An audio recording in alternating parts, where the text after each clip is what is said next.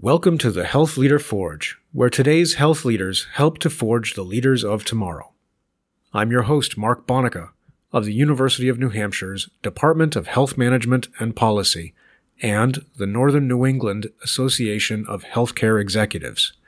Our website is healthleaderforge.org, where you can find information about subscribing to the podcast, links and information related to the episode, as well as our complete archives. Today's guest is Major General Thomas R. Tempel, Jr., the Commanding General of the U.S. Army Regional Health Command Central and the Chief of the U.S. Army Dental Corps. The Regional Health Command Central is one of four geographic commands in the U.S. Army Medical Department. The Regional Health Command Central is the largest geographic command and covers from Louisiana to Minnesota in the east and Southern California to Idaho in the west. It includes 14 subordinate commands, including 12 hospitals and outpatient clinics, as well as the Dental Command Central and the Public Health Command Central. The command provides care for more than 440,000 military beneficiaries and in 2016 delivered 5.8 million clinic visits, 7,600 live births, and 57,000 admissions. Major General Tempel is a third generation member of the Army Medical Department. He entered active duty in 1991 as an Army dentist, serving with a variety of operational units, including the 1st Special Forces, and commanded the 464th Dental Company while deployed to Iraq in support of Operation Iraqi Freedom. He later served in a series of leadership roles, including the commander of the U.S. Army Dental Command and the commander of the Western Regional Medical Command before coming to his current role. I really enjoyed talking with Major General Tempel about his unusual career we conclude with a brief discussion about his leadership philosophy, but I think you will get a sense of the kind of leader he is throughout the interview. I hope you enjoy this podcast. Don't forget to leave us feedback on iTunes, Stitcher, SoundCloud, or wherever you may be accessing this recording. Thanks for listening, and here is Major General Tempel.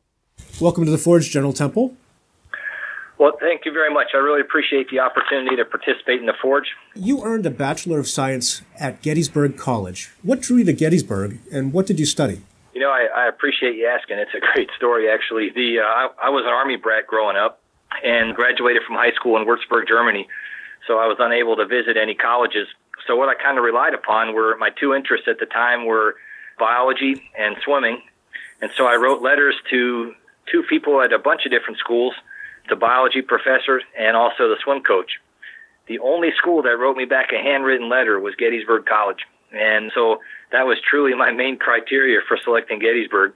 However, I did, I also knew about it because I grew up in Maryland and the church that the uh, school was affiliated with was also, was, was Gettysburg. So I had known about it from friends growing up and just seemed like a perfect fit. And you said you studied biology? I did. Yeah, I was majored in biology and did were did you pick biology because you knew you wanted to go to dentistry at that point, or or was that something that came later? No, I did. I uh, I knew I was interested in dentistry. Um, you know, early in high school, and uh, so you know, a biology major at the time. Gettysburg is a liberal arts school, fantastic school, but you had I had to have to get all the prerequisites from dental school. I had to choose one of the sciences, and biology interested me the most.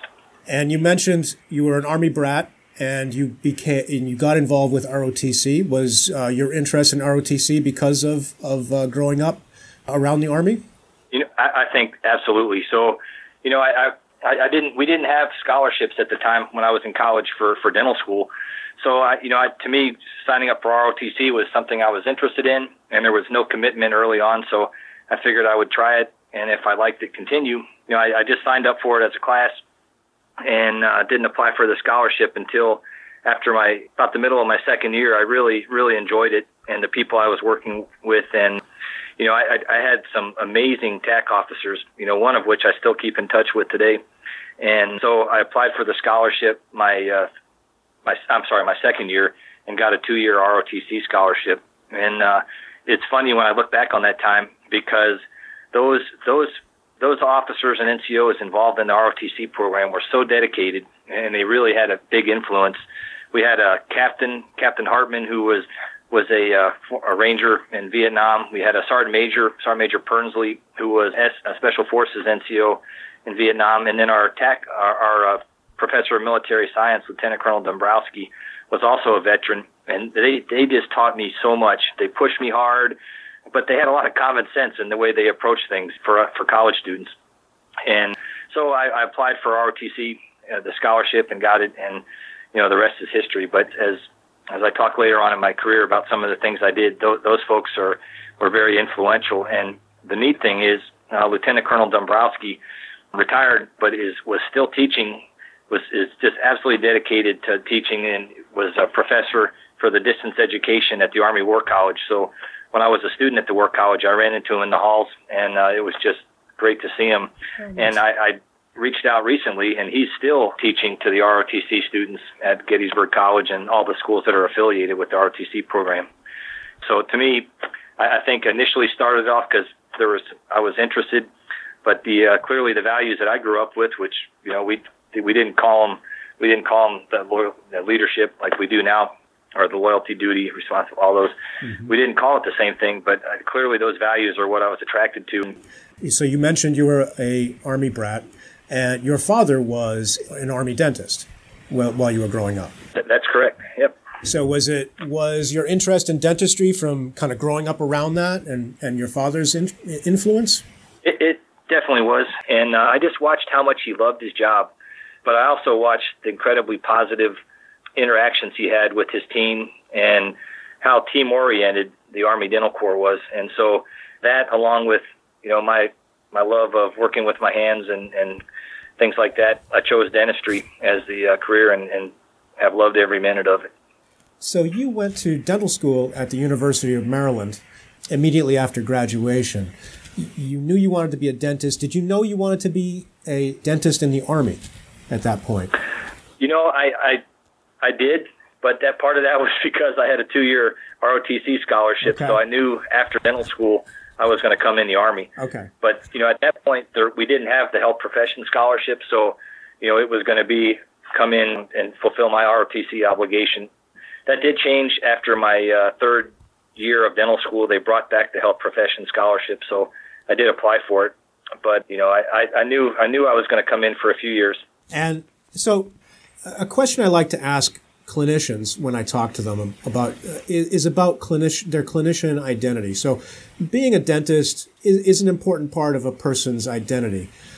When did you kind of look in the mirror and, and say, you know, I, I really am. A, I, I've made it. I am. I really am a dentist. Was it when you, you know, walked across the stage, you know, at graduation, or was it sometime after that? You know, um, I, honestly, I, I, thought a lot about that question, and you know, I I think it was even before that though, and okay. so of course I won't use the pun about looking in the mirror because that's what we do as a dentist all the time. But uh, the, the first time I seated the first time I seated a patient, and this is in dental school, and you know, as as a dentist, you're you are awfully close to your patients, and everything you do, you're staring in their eyes and their mouth and and it's complete trust. You know, you are true. Their health is truly in your hands. You know, the majority of what we do are surgical procedures, and so you know, as we as we work on the patients, there's so much to be learned from looking in their eyes. And so the you know the first the first procedures are very simple when you start dental school, mm-hmm. but whether you're just giving anesthesia, making models of somebody's mouth, or or doing a you know a filling, you're looking in their eyes and you realize that you know they kind of have complete trust in you. And at that point, I realized, wow, there's a lot of responsibility here, but um, what an awesome opportunity. So you graduated and came on active duty in 1991. Something that was rather unusual about that is that your father was the commander of the U.S. Army Dental Command at the time and was a major general when you entered active duty, which is the rank you hold today. What was it like coming into an organization where everybody you'd be working with would have known who your father was? It must have been a lot of pressure. so that that's that's certainly what it seems like. And looking back, you know, but I, I tell you, I'm I'm very proud of my father, and he worked really hard, but he maintained balance. He always cared for his people and spent a lot of time with my brother, sister, and, and my mom. So, you know, I'm certainly very proud of what he was able to achieve with the balance he also achieved. And um, so, I, you know, while looking back on it, it would certainly make sense to think there was a lot of pressure. Yeah. But to be honest with you, I never felt any pressure. And, okay. you know, I, I never had a goal to be a general officer, that's for sure. Um, I just wanted to be the best dentist an officer I could be. You know, so I, I did after ROTC and dental school. I did a residency, which I guess we can talk about. But yeah, from that point on, I took a very different path than my father. And so, you know, my father and my grandfather were both very involved in, in academics and research. And, and I, I went the much different route and, and spent most of my time with operational units early on, in particular special forces units. And so in those units, they frankly had no idea who my father was. Okay. And, uh, and all that really mattered in those units is, is how I supported them and my proficiency and competency. And, uh, you know, so it was, it was, it was very refreshing. But I'll tell you, over the years, you know, especially after my dad retired, th- there were so many times when I would meet people that knew my father, and they just talked about how, you know, how much he cared about them and how well he took care of them. And, and to this day, every time someone tells me that, I'll either text them a picture of uh, the two of us to my dad, or or if he comes to visit, I'll, I'll link him up with old friends, and it's just so great to see how those relationships have maintained over the years. To include some of those that were uh, over 50 years old, and and my father, his first duty assignment in uh, well after his residency was in Germany with 8th, 8th Infantry, and my chief of staff now, Colonel John Lamoureux, his father-in-law at the time, Captain Wall, was served with my dad in 1963, and they saw each other for the first time and uh, you know over this over holidays, and it was as if time stood still. It's the neatest thing, and it's the best validation about this career and uh, and the relationships you build uh, based on trust. And we were chatting before before we started recording about you know people you and I have in common. It is a neat thing that the you know, the army shares. But you mentioned so when you came on active duty, you did a you did a residency, an advanced education in general dentistry. What is that? Yeah, these are incredible programs that uh, all three services, the Army, Navy, and Air Force, have. And it's it's it's a one year internship. When you graduate dental school, the majority of states allow you to just open up a dental practice. Some states are now starting to require a one year internship prior to getting your license. But the Army, I, w- I wish we had enough for every single person coming in the Army, but we have about 50. And what you do is you spend a year spending time in each of the disciplines have incredibly dedicated faculty. Most of them are board certified that will spend time teaching you their trade. And the, the neat thing about this opportunity is it really it really is a significant improvement to readiness of us as a healthcare provider to work in an austere environment. So it is it's an amazing opportunity to gain further skills. You, you don't get the skills of a specialist, you know, per se, but you really understand your limitations and you have a much higher proficiency level than had you just gone into practice. So, as you mentioned, after you completed your residency program, you went to the Detachment Officers Qualification course for Special Forces and joined the 1st Special Forces Group Airborne as the dental surgeon at Fort Lewis, Washington. Can you tell us a little bit about what that experience was like and, and, and specifically what does a dental surgeon do in the 1st Special Forces Group? You know, so when, when, when I went to the uh, SF group, your role there is, is, is two. Your number one role is you're responsible for readiness of that unit. You're responsible for, I was responsible to making sure these guys were ready to go. And, but then, you know, from a, you know, we, we measure readiness in dental categories one, two, three, and four dental category one is perfect health. Two means you have some some disease, but we don't anticipate it being an, causing an emergency within the next 12 months. Class three is you have a condition that you know we think in our best professional judgment could potentially cause uh, an emergency in the next 12 months. And then category four is we don't know because you're just missing your exam. So my number one job is to make sure the soldiers are ready to go. The next next part of it was to make sure myself and the medics were, were ready, medically ready. So they, they had the training they required to go and do their mission because they work in very austere environments.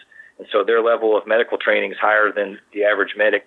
And so I, I did a lot of dental training of our medics to make sure they were ready to go. And then the third part of my mission was to deploy in support of the special forces missions, whether that be, you know, a foreign internal defense where we provide training to local forces or uh, we go out in the communities and underserved areas and provide care in support of their government's objectives and, and our government, obviously. So there was tremendous opportunity. I, I want to fast forward a little bit to 2003. You were the commander of the 4, 464th Medical Company Dental Service. You were in this role for, for three years, including a year in Iraq as the dental surgeon with the 44th Medcom. Uh, what does the 464th Medical Company do? How big is it? What kind of services does it provide? And what did it do in Iraq? So the 464th Medical Company Dental Services is an area support dental company. Our, our unit, at the time, there were two different size units. We called it the MF2K, which was consisted of 45 soldiers and 15 dentists. And then there was a MRI company, Medical Reengineering, I think, that had about 60 soldiers and and 30 dentists. The real mission there was to provide emergency, comprehensive care, prosthodontic, and preventive services in the deployed environment. You know, now the new new companies we have more more robust capabilities. We have a periodontist also, and our our job at the time was to provide the area support dental care in the southern half of Iraq. So we we had 12 fobs from Balad down to Camp Bucca. We augmented the dental assets that came organic to some of the some of the brigades that were over there, and great great mission.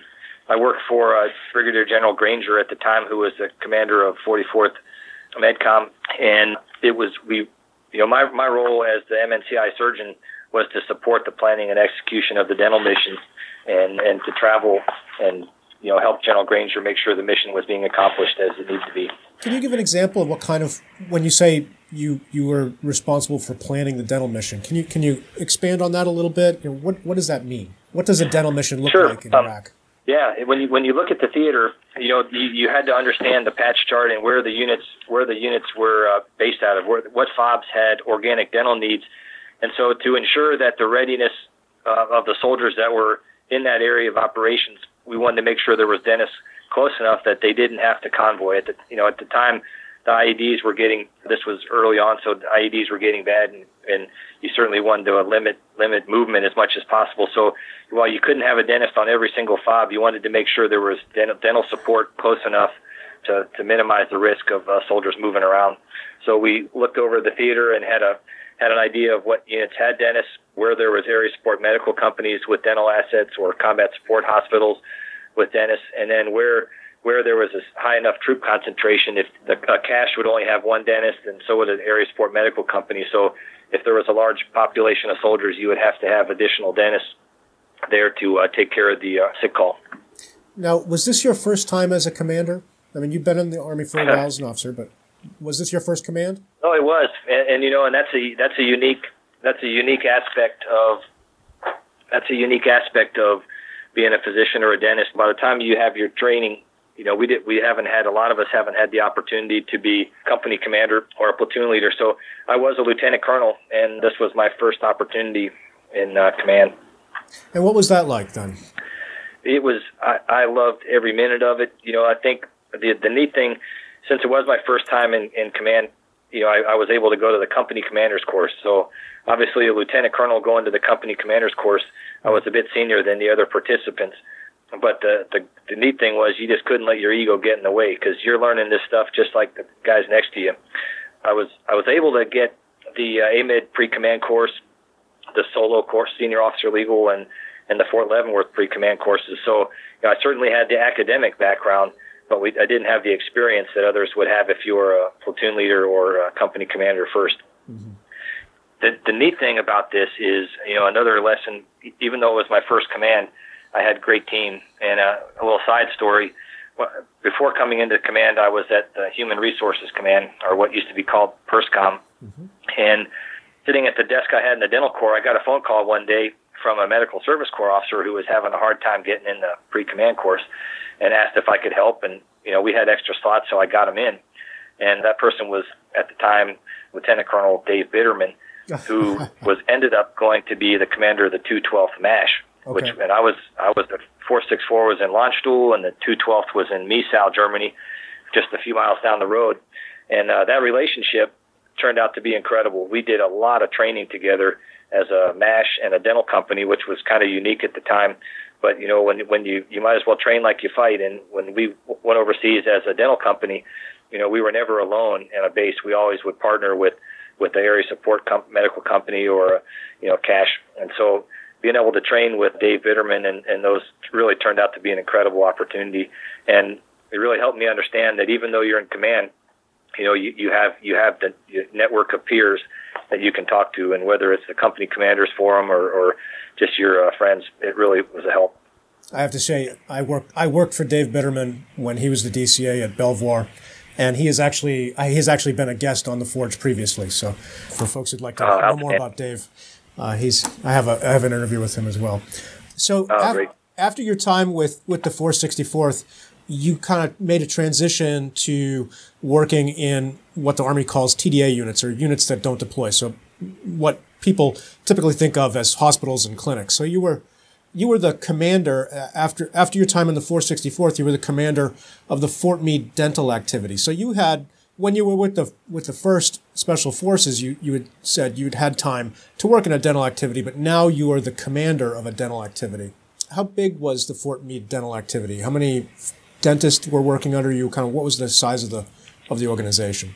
Yeah, that, that that's a great question. So Fort Meade uh, dental activity, I, I don't have an actual. I can't remember the exact number of dentists, but what made Fort Meade very unique was we had we had two clinics at Fort Meade, but then you were also responsible for Aberdeen Proving Grounds, where they had a dental clinic in, in, in next to the hospital, Carlisle Barracks, which had a dental clinic, and Fort Detrick, which had a dental clinic. So while the actual Fort Meade installation was relatively small, it was it was very difficult because you had soldiers spread all over the place, and it was myself and our our first sergeant was a uh, sergeant first class, so it was pretty pretty pretty challenging to you know maintain contact with everybody and visit the clinics. And so the, the other challenge was it was uh, Fort Meade is the home of NSA, and that was that provides unique opportunities but having just come from the War College, two, three of the brigade commanders that were NSA were War College classmates, so that certainly helped with the relationships uh, needed to ensure the readiness of those folks um, back behind the fence at NSA. I see. What was it like making the transition from a deployed deployable unit like the 464th to working in in a fixed facility like the Fort Meade Dental Active? You know, the uh, there, there's it, there are many constants, and, and you know even even being in operational units, as you know, especially special forces units, there are certainly different ways that the soldiers interact with each other. There's a level of familiarity that might be a little different, using first names and such that you know what wasn't wasn't the case in, in a TDA unit. But the, the the truth is, your number one priority, regardless of what unit you're in, was readiness. And so, if if that was the foundation of which you you know approached your job, it, there was so many similarities. The the other the other constant is is taking care of your folks, and it, you know so that well the the mission was different, and the, the amount of time you spent in the field training was certainly different. What was important to me was to make sure we took care of the readiness and the mission, but we also didn't lose sight that we were Army officers first, and so we Army officers and NCOs and soldiers, and so we we did keep the focus on our wartime skills which hadn't been done at the unit in, in, a little while. So it was it was also a great opportunity. So I, I think there was a lot of common areas between the two. You mentioned that one of the challenges of leading the, the Fort Meade dental activity was the fact that it had it was kind of scattered around the region. But a- after you've completed your command of the dental activity, you went on to be the commander of the Northern Regional Dental Command. What was the scope of that organization? Yeah, so the Northern Regional uh, Dental Command. That that was that was an um, that was a fantastic job because that that had basically from Washington D.C. up to Fort Drum, New York. I guess Fort Knox, Kentucky. Also, we we had many dental activities now that we had that we had the responsibility of supporting to make sure that they had the uh, training, the manning, and the equipping that they need to accomplish their mission. The the other really unique thing about that job at the Northern Region was that the at the time General Schoomaker, in a brilliant move, realized that you know as as regional dental commanders, at some point in our our life cycle, we need to be developed to understand a broader level of the Army Medical Department than the dental field. So they developed readiness divisions, and he put the regional dental commanders as the directors of readiness divisions. Yeah. You know, in that job, he sat at the table with the regional medical commander, who was at the time General Holly Bolin and General Caravalho uh, at the northern region, and we we sat there as the dental commander, but also as the readiness director. So many of the most difficult challenges with the command were, were personnel related and readiness related. And so that was that was our job. We had 21 people in our division, and we would we would work to solve the readiness and ensure the readiness of the uh, forces we supported. And so the scope, the, the geographic span of control was certainly a lot bigger than Fort Meade, but a lot of similarities to the, your the aspects needed to uh, support the uh, spread out units. Yeah, so that's I, I, wanted to kind of highlight that that fact that you know now you are leading an organization where you can't just jump in the car and drive you know even you know drive across town. It's a it's a possibly a you know get on a plane to to put boots on the ground. And uh, so, how did your leadership have to change? What did you? How did you change the way you approached leading when you couldn't physically necessarily be there to physically oversee the organizations that you were in charge of? You know, it's interesting too because you know when when I think about going from you know from every level, whether you're an OIC to a DENTAC commander to a regional commander, the there, there's a couple other things. Is you you understand that the role of mentorship is is absolutely essential in in all of those jobs, and it's how do you do it? You know, so you know, you, you'd love to have face-to-face encounters with everybody that you're a rater or senior rater to, but now because of the geographic dispersion, you, you just can't do it. But I'll tell you, one of the best lessons I learned was from General Granger, and he, we were in Iraq, and he actually was one of the first in my career to actually do the counseling as as is required by regulation, but actually do face to face counseling, and he could do that while we were in Iraq. And a lot of times for him, it meant as he was doing his battlefield circulation, on a helicopter in Iraq, he would sit down with us and go through our support forms and make sure we were meeting our objectives and supporting the mission. And if he could do it there, there's no reason I couldn't do it in Fort Meade with places I could drive to or in the northern region where a lot of those, you know, did require a plane flight.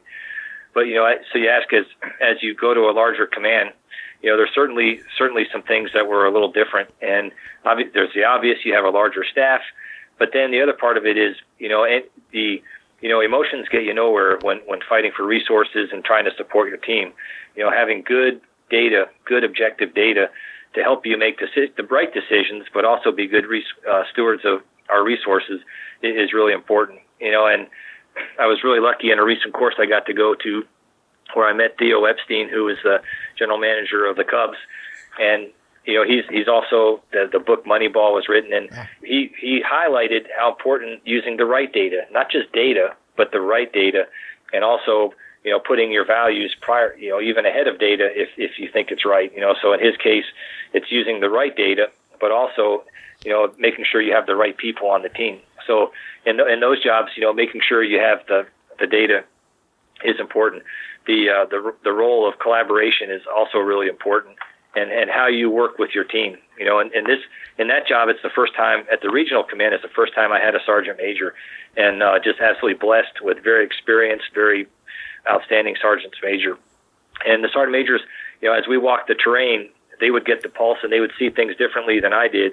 And so it just highlighted the importance of starting every day and finishing every day, talking to your to your senior your battle buddy, your senior enlisted advisor on what you saw, and then that communication. So the, the challenge is, is how do you, what kind of battle rhythm do you establish to ensure that your commanders have open access 24 hours a day to you if they need coaching and mentoring, but also to ensure that your team, you know, your staff at your region is totally dedicated to supporting those subordinate units. And if, if that's the case, it certainly makes the job easier, but the mission much more effective.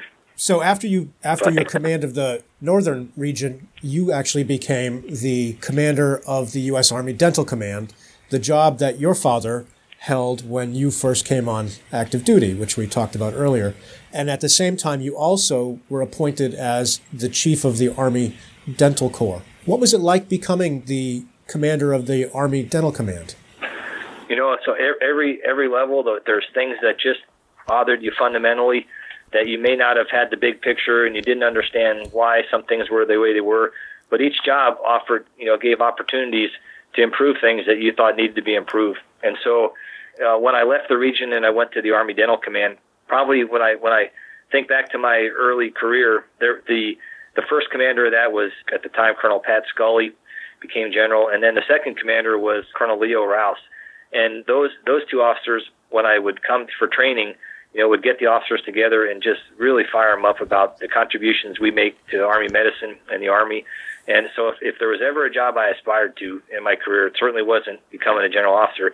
It was always to be the commander of the Army Dental Command. And so, getting that job was was truly an incredible honor, especially with the folks that went before and the contributions they were able to make.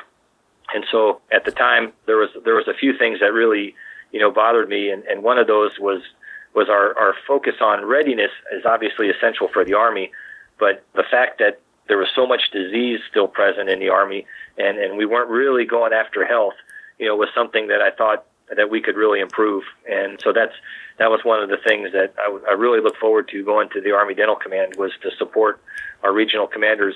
And at the time also, you know, so I, I was the commander of the Dental Command for two years. And at the time, General Horoho was the commander and had had an had a vision that truly, you know, to me was one of the most inspiring, and that was to enhance the health of our nation by improving the health of our army. And when you really think about that, that mission absolutely brought into the team everybody in Army medicine to support, you know, the health of the nation. So, you know, we really felt part of the team, and we really looked at how, what can we do to help realize that mission.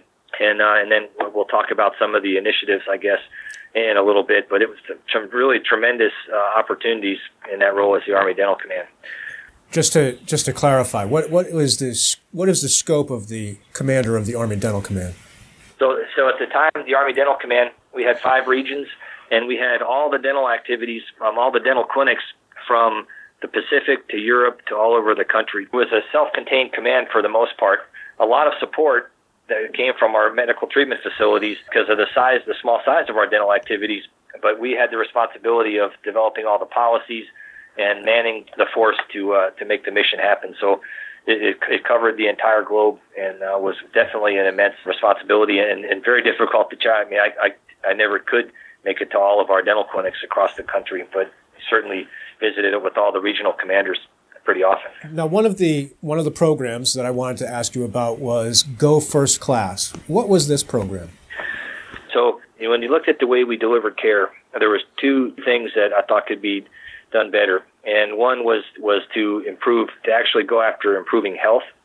And you know, we we traditionally the dental class one had been around 20% almost all my career, and there had always been a, a goal of 65%. And so that to me, if there's disease present, you know, as, as healthcare providers, there was a medical model. So rather than treat things surgically, let's see what we can prevent. So predict and prevent versus, you know, doing a surgical model was certainly something that was much more in line with our thinking. The other part of it was what was happening was a lot of soldiers, over half the soldiers that came in for their dental exams never came back for any further treatment, whether it be a cleaning, cleaning their teeth or having their fillings done. So half the soldiers would, would leave and their fillings they would wouldn't get them done, so they would just get bigger over time. Many of them eventually becoming dental class class three and, and needing root canals. So I, I, we we thought there had to be a better way of, of providing the care.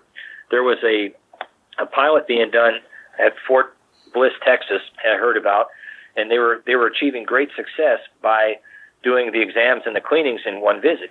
And and then if they had small fillings, that was eventually added to the process. So what, what Go First Class really was was an improvement in the process at which we provided the care. And by lumping your cleaning, your exam, and your filling into one visit, you know, we were able to save over, you know, if, if you did the math with the number of soldiers we served and, and you, you multiplied it by the time, the number of soldiers by the time it took to go, you know, to and from the clinic for your exam, to and from the clinic for your cleaning, and then if you needed a filling, to and from the clinic, you know, we were able to save over a million hours of training time and return that back to the line for their soldiers. And we, I remember the day very well when we briefed General Odierno on this concept and what the possibilities were, but what, also what was required of the, the line soldiers. So rather than march a company in or a platoon to get their dental exams, you know, you, you now have to schedule your cleanings and your exams but the outcomes with improving health could be dramatic as well as the improve, you know re- return of time. And if you put a dollar amount to that, it's it's a very significant dollar amount also. And uh, so you know you ask about the difference going between a DENTAC a region and, a, and the DENCOM. You know the level of uh, pressure some of these decisions was was significant, you know, significantly increased at each level. And when General Odierno said, "Absolutely, that's what we need to do. Let's do it," to that point in my career, clearly the most pressure we've ever had. Now the entire Army had to do that, and that was a tremendous undertaking.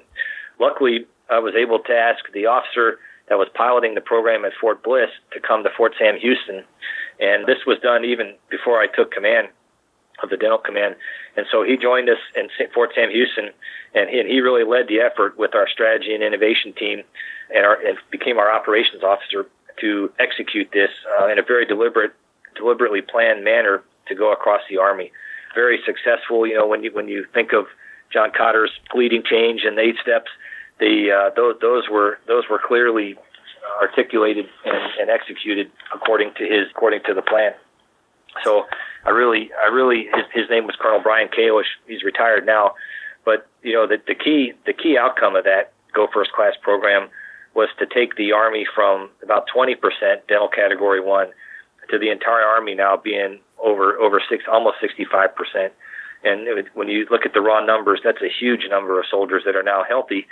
And to me, getting someone healthy, you're certainly much. It's you're always ready if you're healthy, but you also it's much easier um, should you get called to deploy. You know, you're going to have less issues, and the dental dental condition of soldiers has always been a challenge from from early times.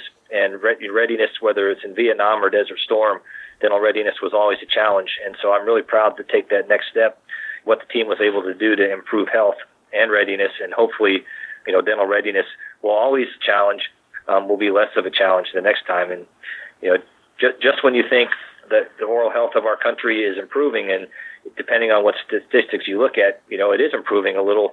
But depending on you know what what groups are coming in the army, you know that we still have almost 50% of the soldiers that come in the army today have dental category three conditions, and uh, so it's, it's still a, a very significant challenge to maintain the army ready to go. And it's not something you can let slide, or it'll quickly degrade. And then obviously, when you deploy, you'll have more dental emergencies, keeping critical members of the team uh, out of the fight. In a nutshell, that might have been a yeah, long answer yeah, to what Go First Class was, um, but it, it's been a very successful program, one that continues to this day. So, also during this period of time, you became the chief of the U.S. Army Dental Corps, a role you uh, continue in today. What is the U.S. Army Dental Corps? Why does the Army have a dental corps? And what do you do as the chief? So, the Title 10 of U.S. law requires to have a, a dental advisor to the Chief of Staff of the Army uh, through the Surgeon General of the Army. So through the, the Title 10 responsibilities, any critical advice that is needed uh, from a dental perspective is, is my responsibility, as is the readiness of the force. You know, so uh, some of the some of the uh, real issues we get faced with strategic communications, officer recruitment policies, health profession scholarship policies. Um, a big part of the job is the intra-service and interagency coordination. And you know, now with the Defense Health Agency, that is a more critical role than ever. And I work very closely with the Air Force, the Navy, the Public Health Service, the VA, and the Coast Guard Corps chiefs to ensure that our, our policies are all in alignment.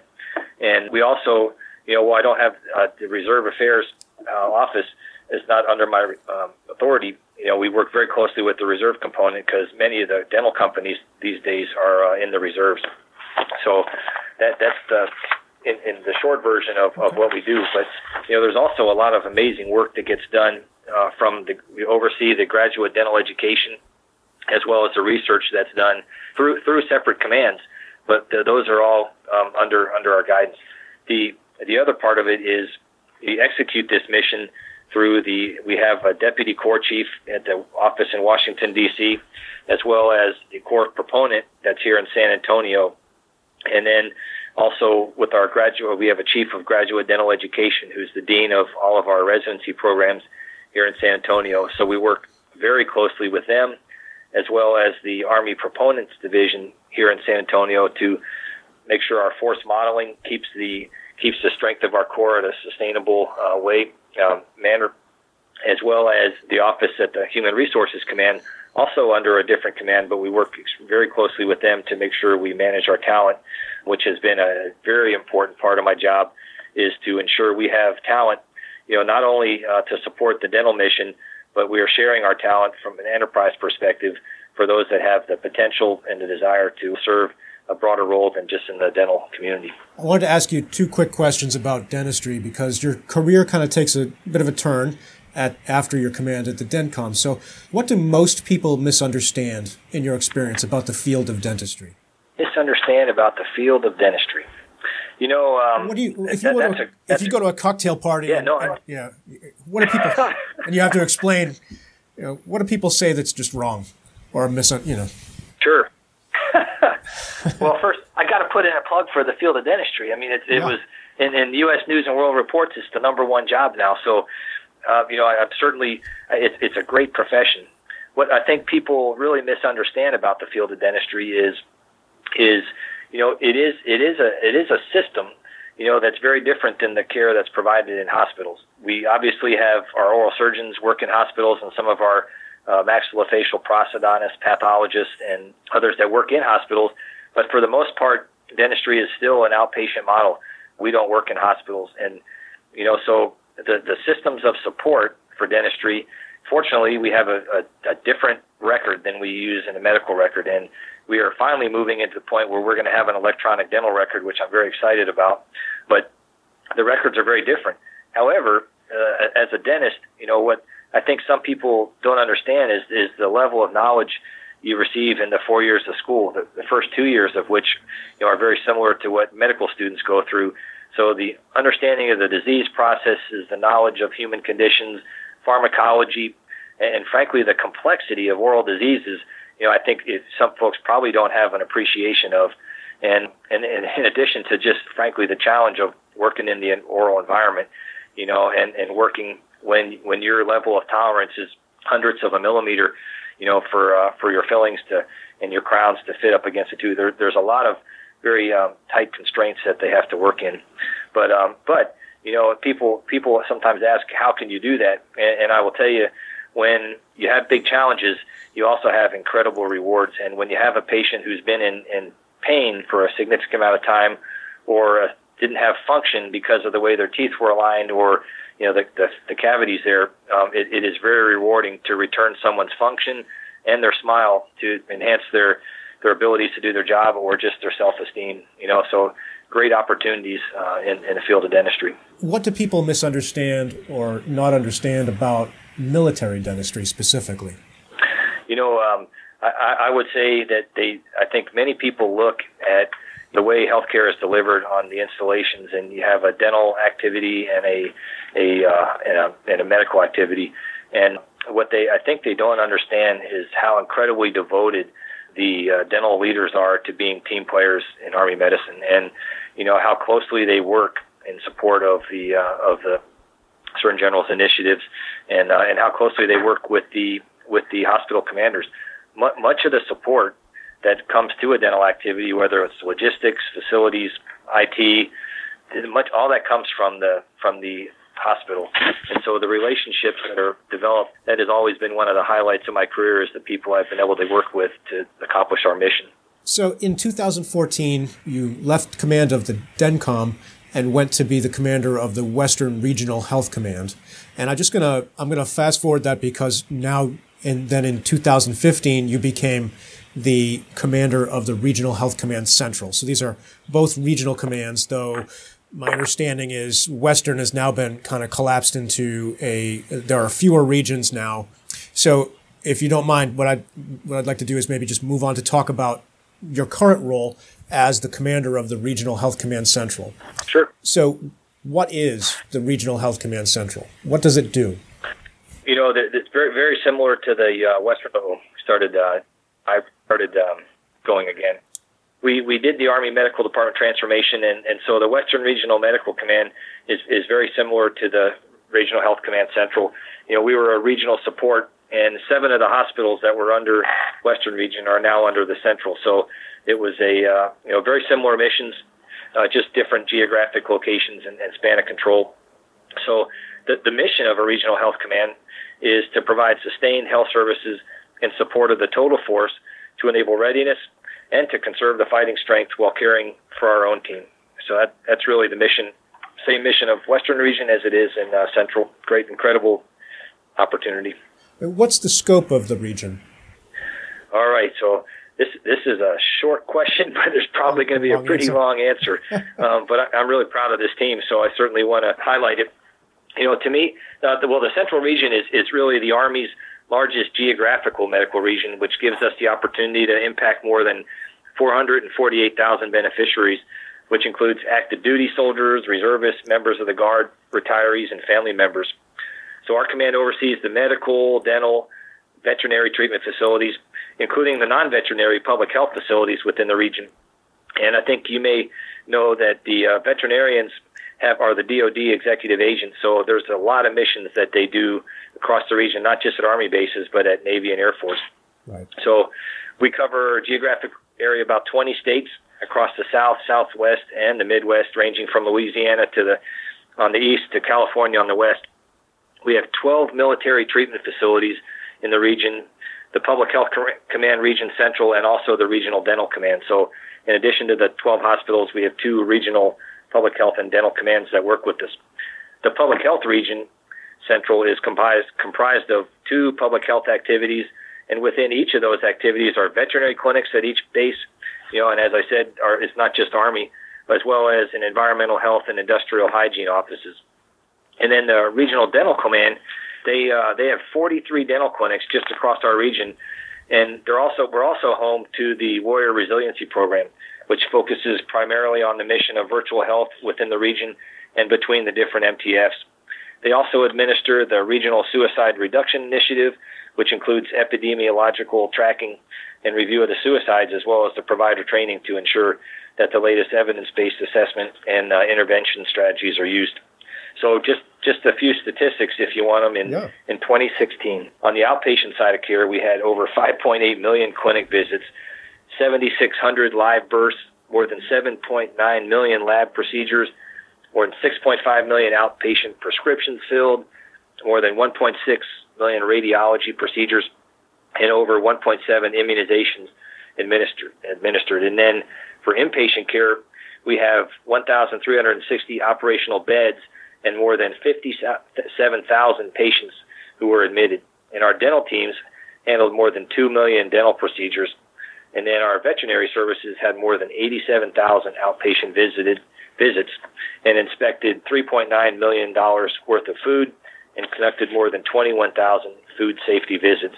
So, I, you know, you certainly see by numbers that we're busy, but it's also a very broad mission, um, one that I'm really proud of our uh, headquarters uh, supporting. That's a that's a remarkable set of statistics you shared. So, looking at your headquarters, what does that organizational structure look like? Who is your team that helps you kind of oversee all this this diverse set of responsibilities? Sure, and you know what? I'd love to give I'd love to give you every single person's name because right. uh, we have such a good team. Yeah. But the uh, you know clearly the folks I work most closely with include my deputy commanding general Brigadier General Jeff Johnson, who is also the commander of Brooke Army Medical Center. We're unique in this region as our DCG is also a commander, and so his main focus, in addition to his command, which is the primary responsibility, is the readiness in our region. Our Chief of Staff, Colonel John Lamoureux, and my Command Sergeant Major Tabitha Gavia make up our uh, our team, and as well as because this mission is uh, so spread out, our Regional Dental Commander, Colonel Mike Roberts, and our Public Health Command uh, Commander Colonel Gene Bardo are the ones that I, I work with every day. I've also got a team of assistant chiefs of staff at the headquarters building handling the day-to-day operations of a command headquarters and our, our SGS, Secretary of the General Staff, Don Keeler, and our Secretary, Denise. And I could go on and on and on about the amazing people we have. Okay. Um, you know, we have the, the typical um, G staff uh, with the one, three, four, six, nine, and uh, to you know to make up the uh, headquarters and accomplish the mission. Yeah, the, these, for folks that don't know, that's personnel, operations, logistics, so on. So, exactly. Well, Thank I, you. I, I know that, having been around it, but a lot of folks that will listen to this are not familiar. So, right. how does the regional structure add value to the subordinate organizations? How do you know that your headquarters is is improving the ability of the organization to function? Yeah, that, that's you know to me that's that is a uh, you know that that's that's a great question. You know the um, that the key the key to I think answering that question is when you consider the span of control of the MedCom commander, and you know, just just like as the Army Dental Command, the span of control was enormous. The span of control of the of our our Surgeon General was dual-handed as the MedCom commander, and so our our job is truly to support those uh, subordinate the two, regional dental and public health command as well as the uh, medical treatment facilities. And so I think providing the coaching, the mentoring, you know, ensuring that our mission is aligned with, with Army Medical, and then, you know, coordinating coordinating with MedCom. We we have we have the subject matter experts in all the fields, whether it's personnel, operations, facilities, or information technology, to support our units. Another area where a lot of coaching and mentoring occurs is in the safety, quality management, equal opportunity, EEOIG, and especially uh, our um, director of communications and public affairs. You know, very essential that you know we have the true subject matter experts to support our medical treatment facilities and those underneath us to accomplish their missions. What is your role as the commander? What do you see as your primary function? You know, my, my primary function is to ensure that our, we are successful at our mission. And, you know, I, I truly look at my role as supporting our commanders to ensure they have everything they need to do their job. You know, while at the same time, our Surgeon Generals, you know, when, when you look at her mission, the uh, fourth, fourth of line of, of her lines of effort is taking care of each other. So, you know, while I'm certainly certainly focused on the accountability and making sure we accomplish our met- metric, I'm also very focused on talent management and making sure we're taking care of each other. Uh, what does a day in the life of the commander of the region look like? All right, so I, you probably don't want to know how many hours I sleep or what time I get up to do PT, but you know, tr- truthfully, you know, I, I, I do take that very seriously. You know, one of the things that Army medicine is has very, very ably done is talk about the performance triad, where we understand the importance of sleep, activity, and nutrition. And so I will just tell you, the day in my life is is focused on those three things too. So while I do my best to get you know, over six hours sleep, I do get up in the morning early and do PT, and then start my day with our huddle with our team, with our command sergeant major and and our key staff, and then and then what's important to me is is taking time every single day to get away from my desk and walk walk the halls and and get to know our team. Of course, that's my own headquarters. I wish I could walk through each of the commands every day, but but that is also that is also important to me that we try to visit each of our commands at least twice a year. And so my day is, is clearly spent. You know, executive time management is one of those skills that you have to learn as as as you you go up through the different jobs, and it gets more challenging every day. But if you put your priorities on your calendar, you will they will happen. And so, you know, time management has been a, a real a real challenge, but something I've been really put a lot of emphasis on to ensure that we uh, that we we give the time to our teammates that need it. What are the most important metrics that you monitor? If you, you know, had to pick just a couple. Yeah, sure. The, you know, the, the the number one when you when you think about the metrics that that we really track, you know, the readiness readiness is is clearly one and uh, access to care is another. I guess when you think about those two metrics, they are they certainly work together very well. So you can't have readiness if you don't have access to care. So th- those are two two metrics. And when I say readiness, you know, I mean the readiness of the force that we support, but it's also really important to understand, you know, our own readiness. And so we have a so if if you are a provider or a, a soldier working in a clinic, you might be a professional filler to support a unit that could be going down range. We call that PROFIS. And what's very important to me right now is that our folks that are profis are ready to go, not just with their medical skills, but also their soldier skills. And that, that's, a, that's a metric right now that's essential for us to be tracking. What keeps you up at night as the commander? So if you're laying in bed staring at the ceiling, what's, what are the things kind of that worry you the most? Yeah, no, that's that's certainly a great question, and while it might change a little bit over time, there's a couple constants. And uh, number one is really when you when you think about Profis and you know having deployed and and you know know know what life is like, the the potential to send someone overseas untrained is uh, is certainly something that keeps me up at night. So making sure our Profis soldiers not only know their Profis but have attained a level of proficiency as a soldier and a and a whatever their their uh, duty MOS is is is really important. And it certainly keeps me up at night knowing that you know we got a lot of work to do on that the other part of that is is the safety of my team, and you know, I, I think I'm really, really proud of the Army with the efforts that we've put forth in preventing suicide and also at preventing sexual assault. And, you know, when I take the uniform off in a few years, I know I'm going to look back on that and say, you know, if there was ever an organization that could get after those two really significant challenges, it's the Army. And, and I, I so, you know, the safety of my team certainly keeps me up. Um, as well, right now, you know, we're undergoing a very unique time with the National Defense Authorization Act and the changes that will be coming in military medicine and making sure we get that right so the future, our future Army is as strong as it is right now is, is very, very important and certainly wakes me up at night with thoughts on how we need to, you know, work on that. What would you say you're most excited about in, ter- in looking into the future for, for either the regional command, Army medicine, or military medicine in general?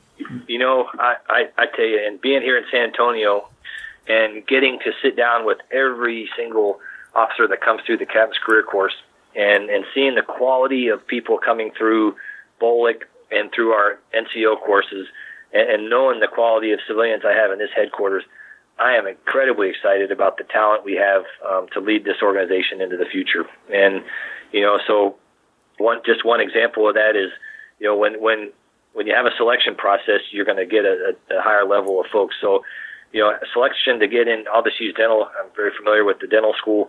You know, when you have sometimes 18 applicants for every slot to get into dental school, you're getting an incredibly high caliber individual to even get into dental school. And then when you have the scholarship, those that get the scholarship, which is almost all the uh, sessions we bring in, another selection process. So the quality of quality of people we are bringing into the Army, I am absolutely confident are going to lead the Army, regardless of all the changes that are forthcoming. You know, this this team is going to lead the Army to be as successful and have the same impact on uh, battlefield casualties as we've had in the past. I'm, I'm very excited about that.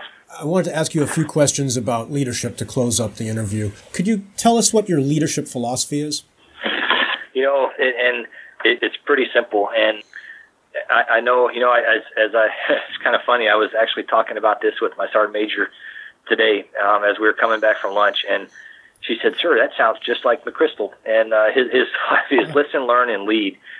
And, and you know, I love the simplicity sometimes of which the smartest people think. So, you know, I would have probably given you a two hour answer, but it could have been answered in three words. Um, you know, but the, the reality is, you know, you need to listen. And, and I'm not talking about just the dynamics of active listening when you're one on one with somebody and you're not distracted by cell phones or other things. I'm talking about listening to all the cues that you have. So whether it's your, your boss's mission and vision, or those around you that are, are um, offering advice. You know, you really need to listen.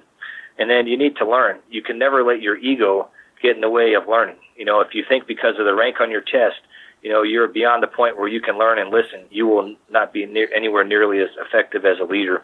And, and I'm surrounded by brilliant people here, and, and I recognize it. And I, I feel incredibly fortunate because the, the people that work in my headquarters and those that we support they're the ones that are going to have the answers to the tough challenges. Just like Go First Class was developed in the, in the outlying clinics of Fort Bliss, Texas. You know, the, the great ideas and those that are in the trenches are going to be the ones being most creative to solve the uh, challenges. And so you have to listen and you have to learn from them, and then you have to lead. You know, you have in the leading.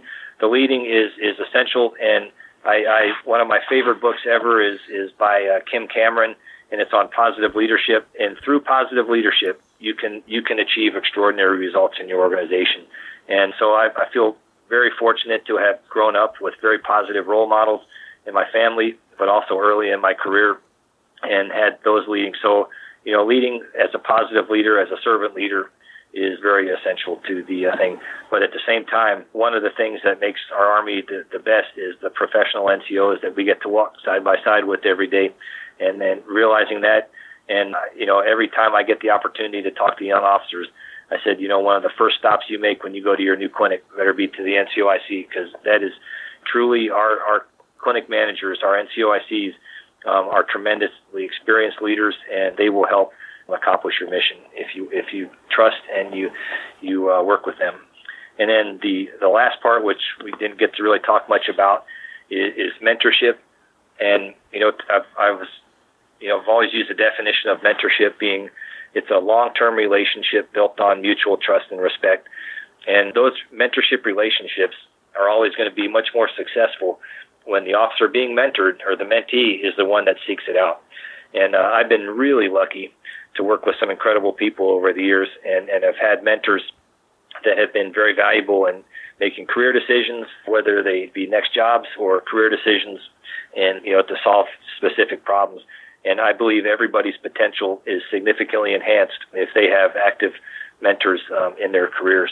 What advice would you have for early careerists who aspire to lead a healthcare organization, uh, perhaps a large system like, like the Central Region someday? To me, early on, every task you're given, give it the best you absolutely can. Seek collaboration with those you work with, you know, and, and keep all your doors open. I've all, I think focusing on relationships at every single level will make everybody, to include you, much better. Give them the credit for the work they do. Recognize your people and and frankly, you know, one of the old adages is they don't care how much you know until they know how much you care. You know, at every single level, whether you're a platoon leader or a regional commander, you know, those are really important. Those are really important aspects. You know, so no matter how much you know, really truly caring for your people is is very is important. And you know, when when I look for leaders to select to join my team, you're going to find all kinds of incredible folks. They have all the statistics. They've done all the jobs but when it comes right down to it, you know, having someone that has the capacity to be nice to people, you know, will certainly help build the kind of team that I want to uh, lead this organization and support our commanders. And so, keeping those things in mind, I think, along with having true mentors, I think is essential. You know, as you uh, as you look at a career in, in healthcare. Thank you so much for your time today, sir. This has been great. I really appreciate this this time and and and you know sharing sharing thoughts with, with other leaders. And you know, if there's anything I can do to help you in the future, let me know. You've been listening to the Health Leader Forge, a joint production of the College of Health and Human Services at the University of New Hampshire and the Northern New England Association of Healthcare Executives. Please go to our website, healthleaderforge.org, for more information or to leave comments about today's podcast. Look for Health Leader Forge podcasts on iTunes, Stitcher, SoundCloud, and other podcast distribution sites. Thanks for being a part of the Health Leader Forge community, and we'll talk with you again in about two weeks.